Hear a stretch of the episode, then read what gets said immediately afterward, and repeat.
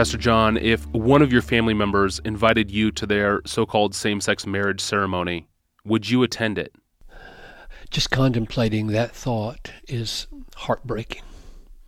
Um, my answer is no, I wouldn't. Um, and that would be a kind of shattering of the cornerstone of a father's broken heart at that moment.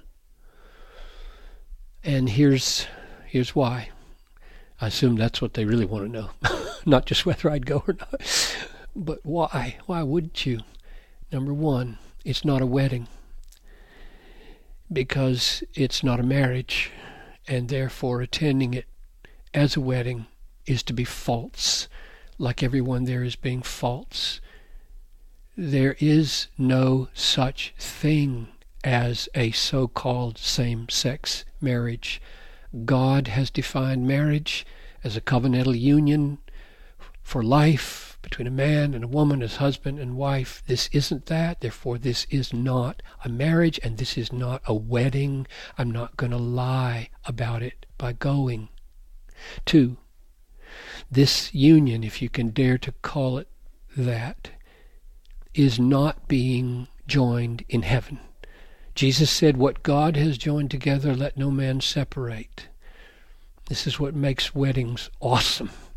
They're not human accomplishments. God joins a man and a woman. Marriage is made in heaven, Jesus said, not between two people merely, or a pastor, or, or a judge. And this pairing of two men or two women is not being joined in heaven and to give the impression that it is is an offense to heaven. Number three, this blessing of this event would be hateful. It would be hateful for me to do it because it would be confirming a life and a lifestyle that will lead to hell. The apostle Paul said, "Don't don't be deceived neither the sexually immoral or idolaters or adulterers or men who practice homosexuality or thieves or greedy or drunkards or revilers or swindlers will inherit the kingdom of God. They won't. So to celebrate this lifestyle is to celebrate the destruction of human beings. And that's hateful. It would be like gathering to celebrate theft gathering to celebrate drunkenness, gathering to celebrate swindling. Let's all have a meeting and celebrate greed. Let's all have a meeting and celebrate adultery. Anybody that joins in celebrating sin is sinning. I shouldn't sin. The fourth thing I would say is that this ceremony will defile the drama of Christ and the church.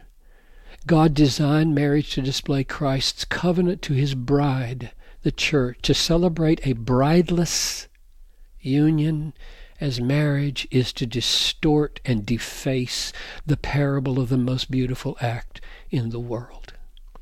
And fifth, I wouldn't go because the weight of sorrow and love and revulsion would probably overwhelm me. I don't think I could probably get through the ceremony. And the last thing I would say is my not going is not my drawing away from my child, but his drawing away from me. I am where I have always been, arms wide open to the homecoming prodigal, ready to forgive anything. Hmm. Thank you, Pastor John. And thank you for listening to this podcast. Email your questions to us at AskPastorJohn at desiringgod.org. You can visit us online at desiringgod.org to find thousands of books and articles, sermons, and other resources from John Piper, all free of charge. I'm your host, Tony Reinke. Thanks for listening.